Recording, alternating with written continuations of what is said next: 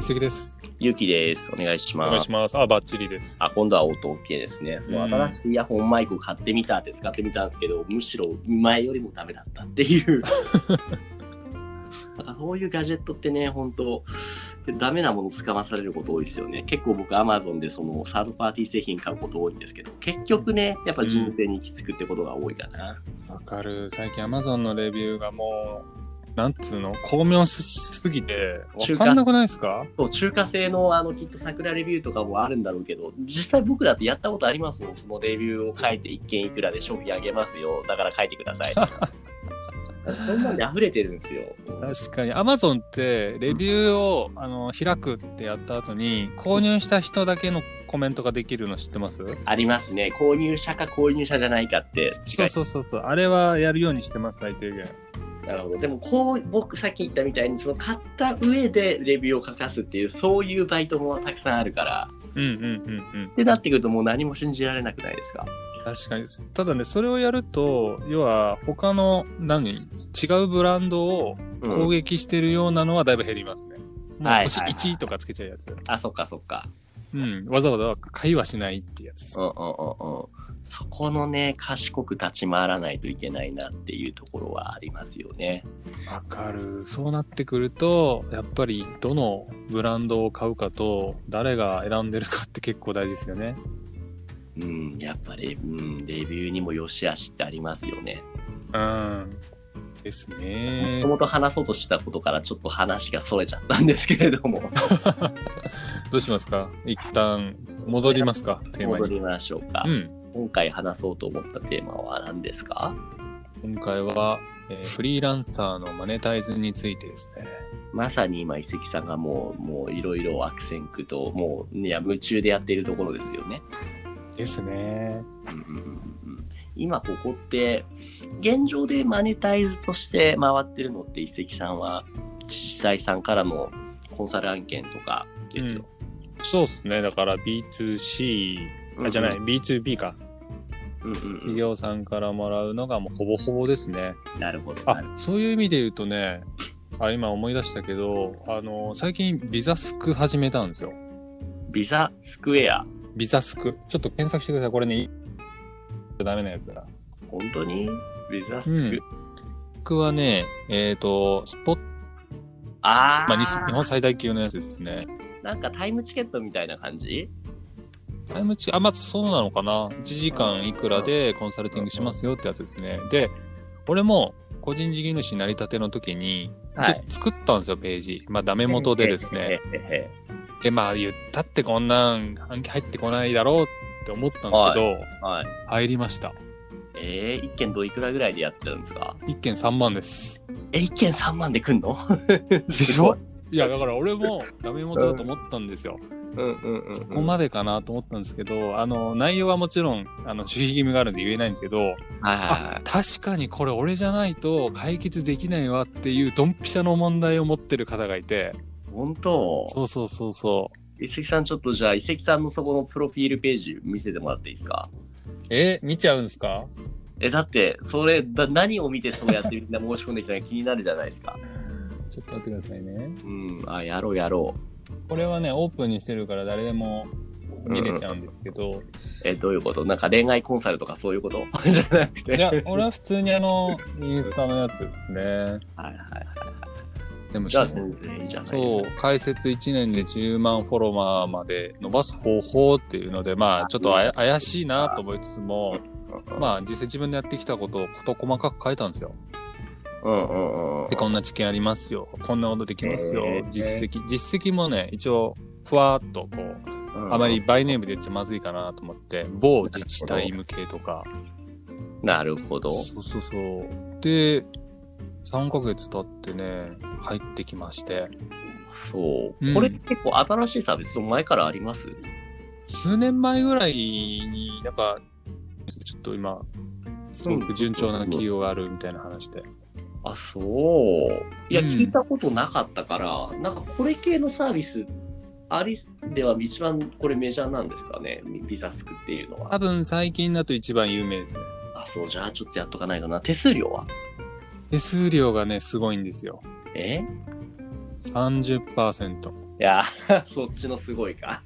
そうう。でもここはまだ実績ない僕に案件が入ってきたんで、本当に実際に。ん確かにね。あそこのフィーだなっていう感じですね。はいはいはいはいはい。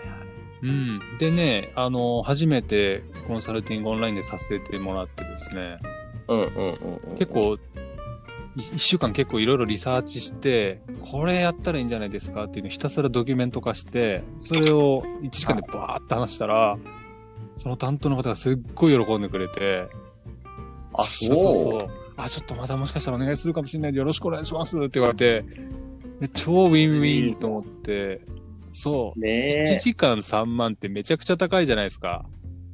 いや、ほんとそう。でもね、やっぱいるんでしょうね。きっとそれ以上高くもらってて、それ以上それだけのプレゼンスを発揮できてないような人が、それと比べたらきっと良かったんじゃないですか、だからその方方が実は2年ぐらいずっとなんかくすぶってたんですけど、これ打破できそうですって言ってたから、そう考えたら大した額じゃないんですよ、その方からすると。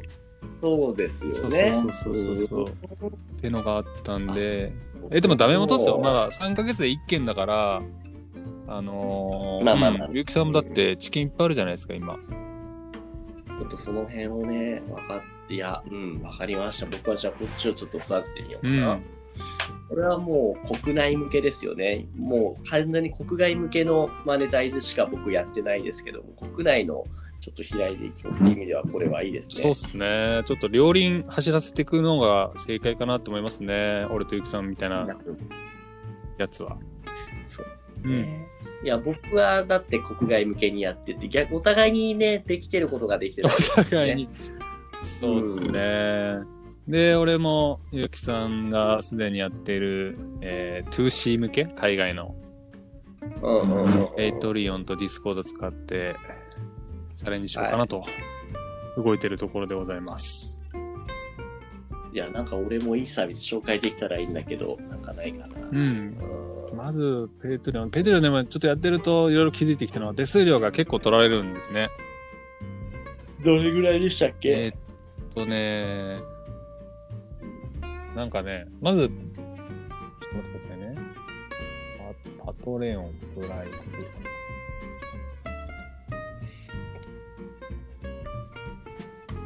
すいません。えーっと、3ドルまでが2.9%プラス0.3セント。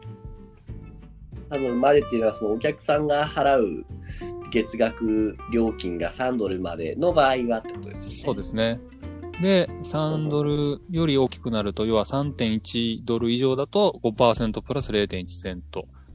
さらにはで、えっ、とね、うんペーパルを海外から使うと1%のサーチャージがかかって、さらに、えっ、と、プラン代として、えっ、と、複数選べるティアっていうのをやると8%取られるんですよね。へえ、あ3つティア作っててもそれでもだ取られるんそうですね。あの、ライトプランっていう5%のやつは、ティアは、あの、一つだけ。なで、るほど。ディスコードも、あの、接続できないってやつですね。なるほど。知らずに使ってたな。そうなんだ。じゃあ結構取られてるってことか。そうですね。計算したらね、あの、1ドルとかで最初やろうと思ってたんですけど、確か40%とか取られるんじゃないかな。半分ぐらい取られちゃうんですそうね。そうそうそうそう。まあまあ、でもちょっとこれは、前も話した通り、リスクヘッジも兼ねてやろうと思ってるんで、うんうんうんうんうん、 1ドルプランと5ドルプランかな、今のところ。 ちょっとごめんなさいね。毎回ブレブレなんでまた変わるかもしれないですけど。そうもうずれちゃうんですよ。わかりますうよ。ん、どうですか、ゆうきさんはちょっとペイトリオンもまた見直そうかなって言ってましたけど。いや、そう、うんそうなんだけど、まだ手出すね。で、また今日ビザスクっていう新しいのがね、 紹介しちゃったじゃない、されちゃったじゃないですか。 そっちの新しいものの方に興味が移っちゃうからな。 やっぱね、飽き性なんですよ、あね。あ、でもゆうきさんは確実に、あの、国内向けの 2B はちょっと狙ってった方がいいんじゃないかなと思いますね。ちょっだとって明らかに今、そうですね 2C、海外向けの 2C の日本語の先生は前も話した通り、レッドオーシャンじゃないですか。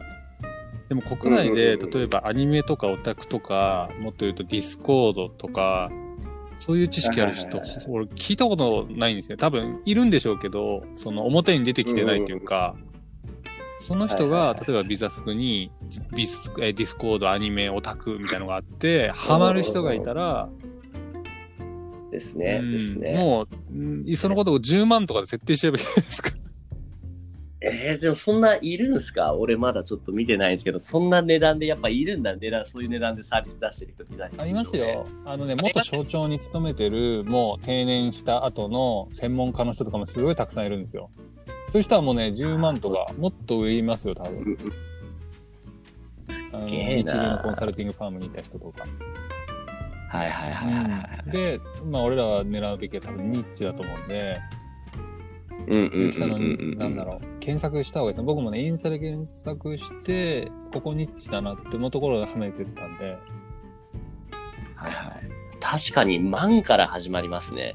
数千円とかないですね、見ててうんも。基本、企業が依頼してくるやつなんで。